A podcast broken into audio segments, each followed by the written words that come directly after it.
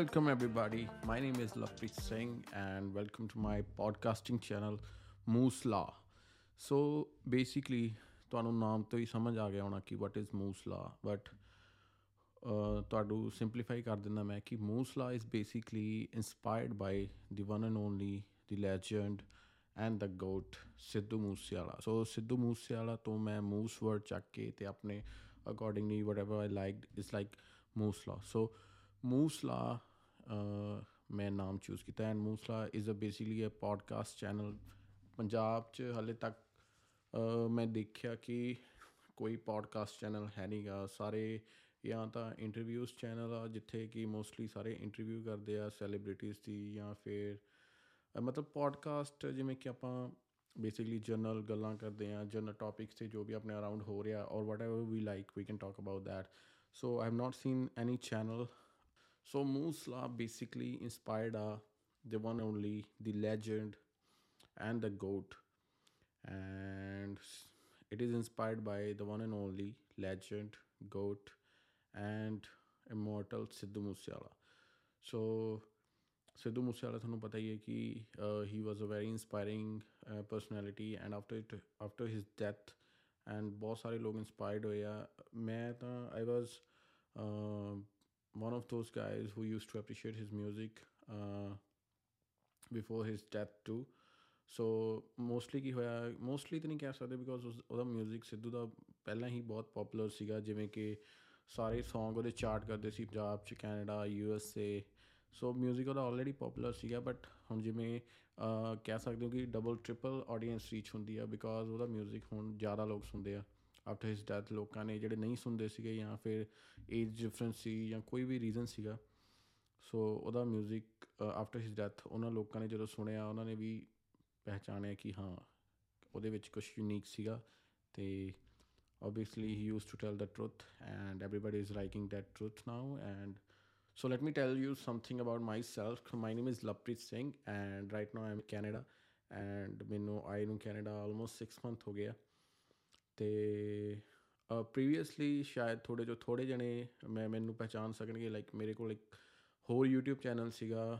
ਉਹਦੇ ਸਬਸਕ੍ਰਾਈਬਰ ਸੀਗੇ ਸਵਾ 2 ਲੱਖ ਸਬਸਕ੍ਰਾਈਬਰ ਸੀ ਲਾਈਕ 2.2 5 ਲੱਖ ਸਬਸਕ੍ਰਾਈਬਰ ਸੀਗੇ ਉਹਦੇ YouTube ਤੇ ਤੇ ਉਹਦੇ ਵਿੱਚ ਕਾਫੀ ਜ਼ਿਆਦਾ 뮤직 ਸੈਲੀਬ੍ਰਿਟੀਜ਼ ਨੇ ਮੇਰੇ ਨਾਲ ਕੰਟੈਕਟ ਕੀਤਾ ਸੀ ਚੈਨਲ ਬੇਸਿਕਲੀ ਸੀਗਾ ਕਿ ਉੱਥੇ ਮੈਂ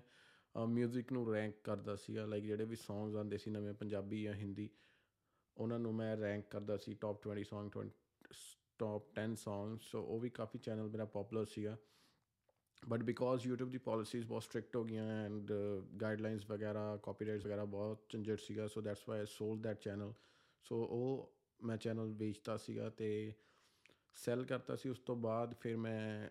ਆਫਟਰ 1 ਇਅਰ ਕੈਨੇਡਾ ਆ ਗਿਆ ਤੇ ਹੁਣ 6 ਮੰਥ ਕੈਨੇਡਾ ਰਹਿਣ ਤੋਂ ਬਾਅਦ ਮੈਂ ਆਪਣਾ ਇਹ YouTube ਚੈਨਲ ਸਟਾਰਟ ਕਰ ਰਿਹਾ। So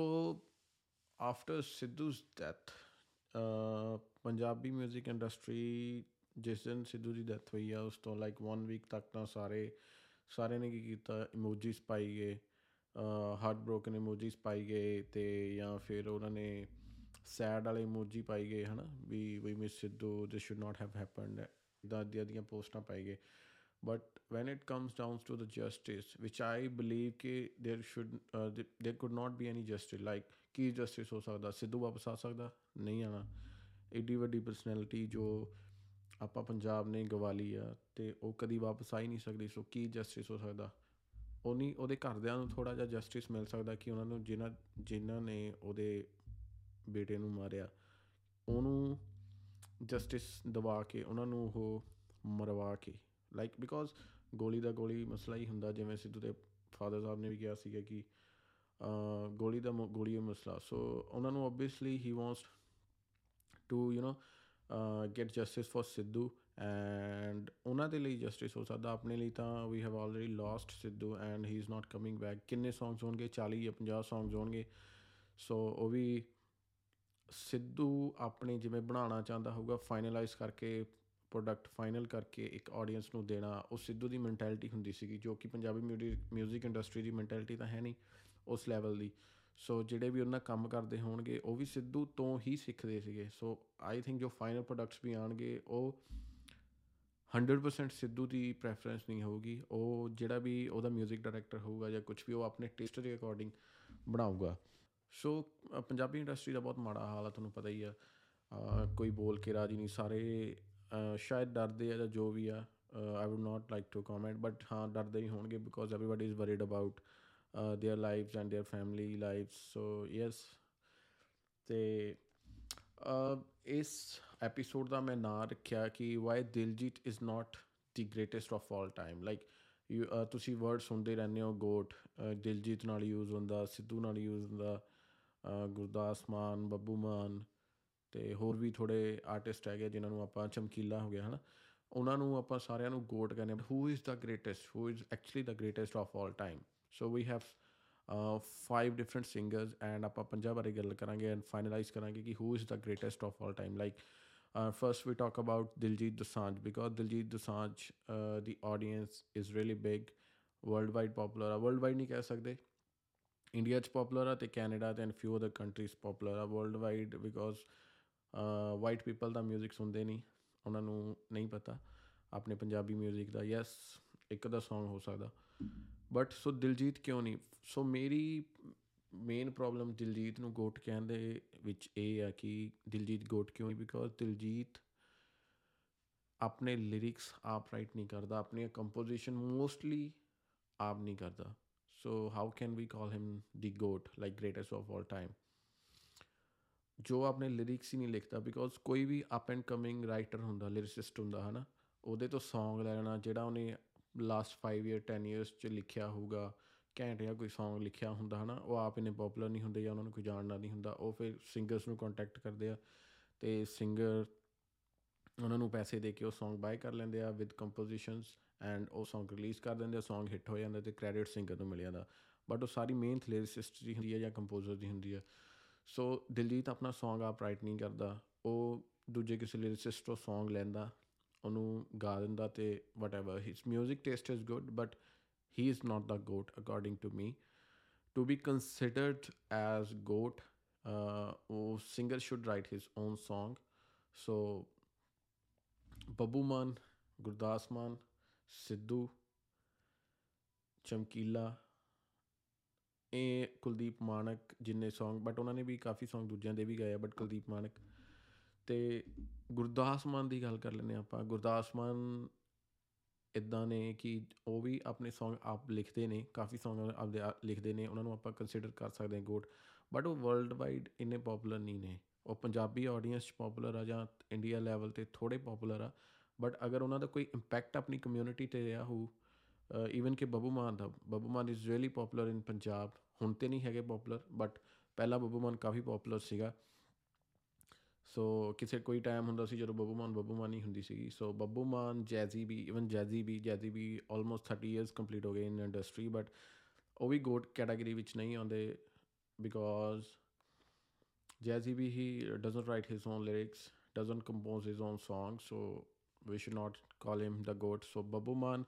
ਦਾ ਇਹ Babbu Maan mostly write his ਆਲਸ ਲਿਰਿਕਸ ਸੋ ਬੱਬੂ ਮਾਨ ਨੂੰ ਕੰਸੀਡਰ ਕਰ ਸਕਦੇ ਆ but why he is out of the list Babbu Maan out of the list ਕਿਉਂ ਆ ਬਿਕੋਜ਼ ਉਹਦਾ ਕੋਈ ਇੰਪੈਕਟ ਨਹੀਂ ਹੈਗਾ ਬੱਬੂ ਮਾਨ ਦਾ ਬੱਬੂ ਮਾਨ ਨੇ ਆਪਣੀ ਪੰਜਾਬੀ ਕਮਿਊਨਿਟੀ ਨੂੰ like Punjabi community world wide what have he have so what have he done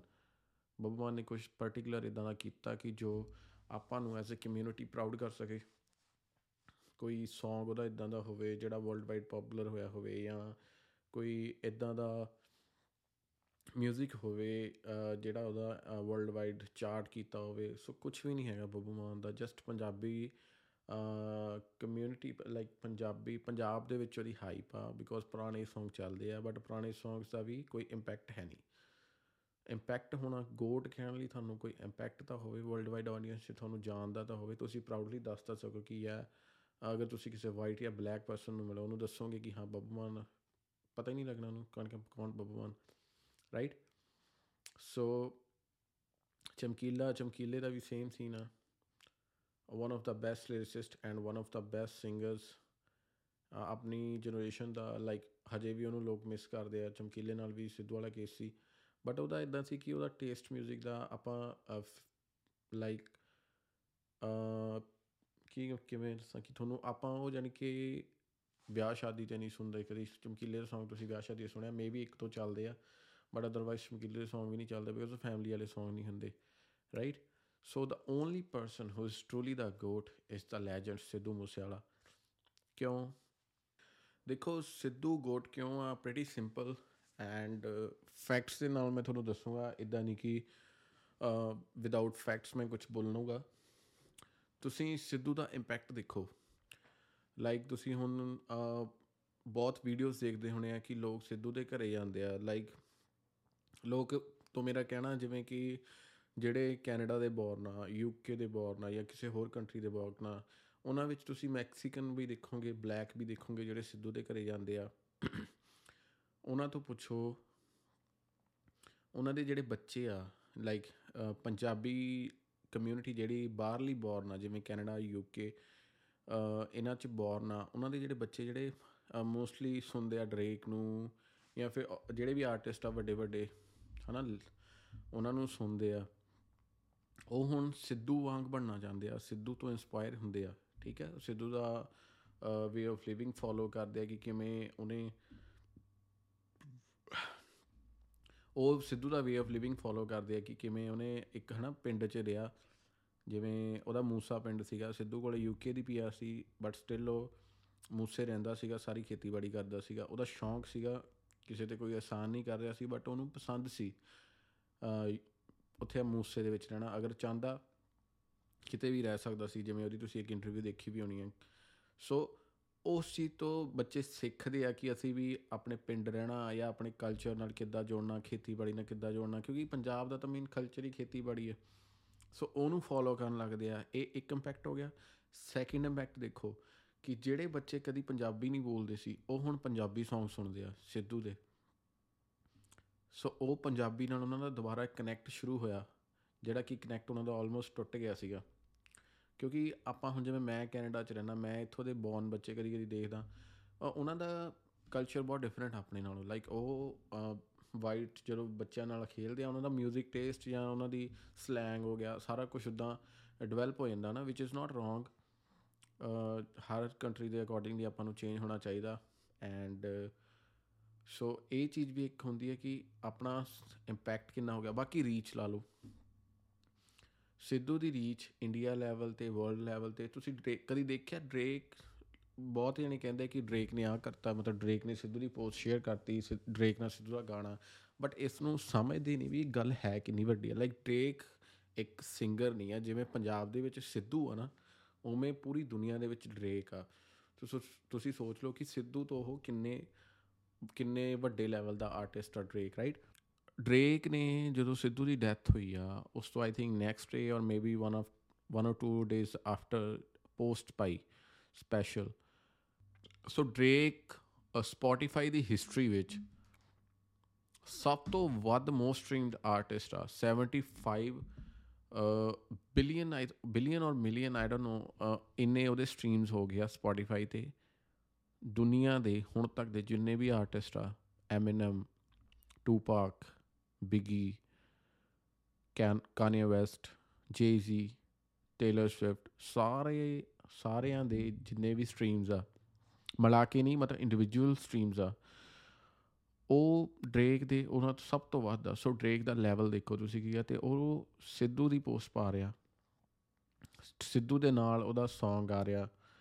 ਜੋ ਕਿ 110% ਸ਼ੋਰ ਆ, Song ਆਊਗਾ ਹੀ ਬਿਕੋਜ਼ ਸਿੱਧੂ ਨੇ ਜਦੋਂ ਟੂਰ ਕਰਨਾ ਸੀ ਕੈਨੇਡਾ ਦਾ, ਉਹਦੀ ਡੈਥ ਤੋਂ ਪਹਿਲਾਂ ਜੋ ਉਹਦਾ ਟੂਰ ਆਣਾ ਸੀ Canada, America, you world wide tour ਸੀਗਾ, ਉਹਦੇ ਚ ਜਦੋਂ ਉਹਨੇ ਕੈਨੇਡਾ ਆਣਾ ਸੀ ਮੋਸਟ ਪ੍ਰੋਬੇਬਲੀ ਉਦੋਂ ਵੀਡੀਓ ਸ਼ੂਟ ਹੋਣੀ ਸੀ।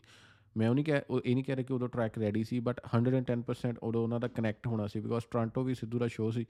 ਤੇ ਡ੍ਰੇਕ ਟੋਰਾਂਟੋ 'ਚ ਹੀ ਰਹਿੰਦਾ, ਉੱਥੇ ਉਹਨਾਂ ਨੇ ਕਨੈਕਟ ਕਰਨਾ ਸੀ ਆਲਰੇਡੀ ਕਨੈਕਟ ਕੀਤਾ ਵੀ ਸੀ ਬਟ ਜਦੋਂ ਫਿਜ਼ੀਕਲੀ ਆਪਾਂ ਕਿਸੇ ਨੂੰ ਮਿਲਦੇ ਆ that's a different thing right ਜਦੋਂ ਤੁਸੀਂ ਕਿਸੇ ਆਰਟਿਸਟ ਨੂੰ ਫਿਜ਼ੀਕਲੀ ਮਿਲਦੇ ਹੋ ਉਦੋਂ ਜਿਹੜੀ ਵਾਈਬ ਬਣਦੀ ਹੈ ਸਟੂਡੀਓ 'ਚ ਵਿਚ is a very different thing and 110% ਉਹਨਾਂ ਦਾ ਕਨੈਕਟ ਹੋਣਾ ਸੀਗਾ ਸੋ ਇਸ ਲੈਵਲ ਤੱਕ ਸਿੱਧੂ ਨੇ ਰੀਚ ਕੀਤਾ ਅਗਰ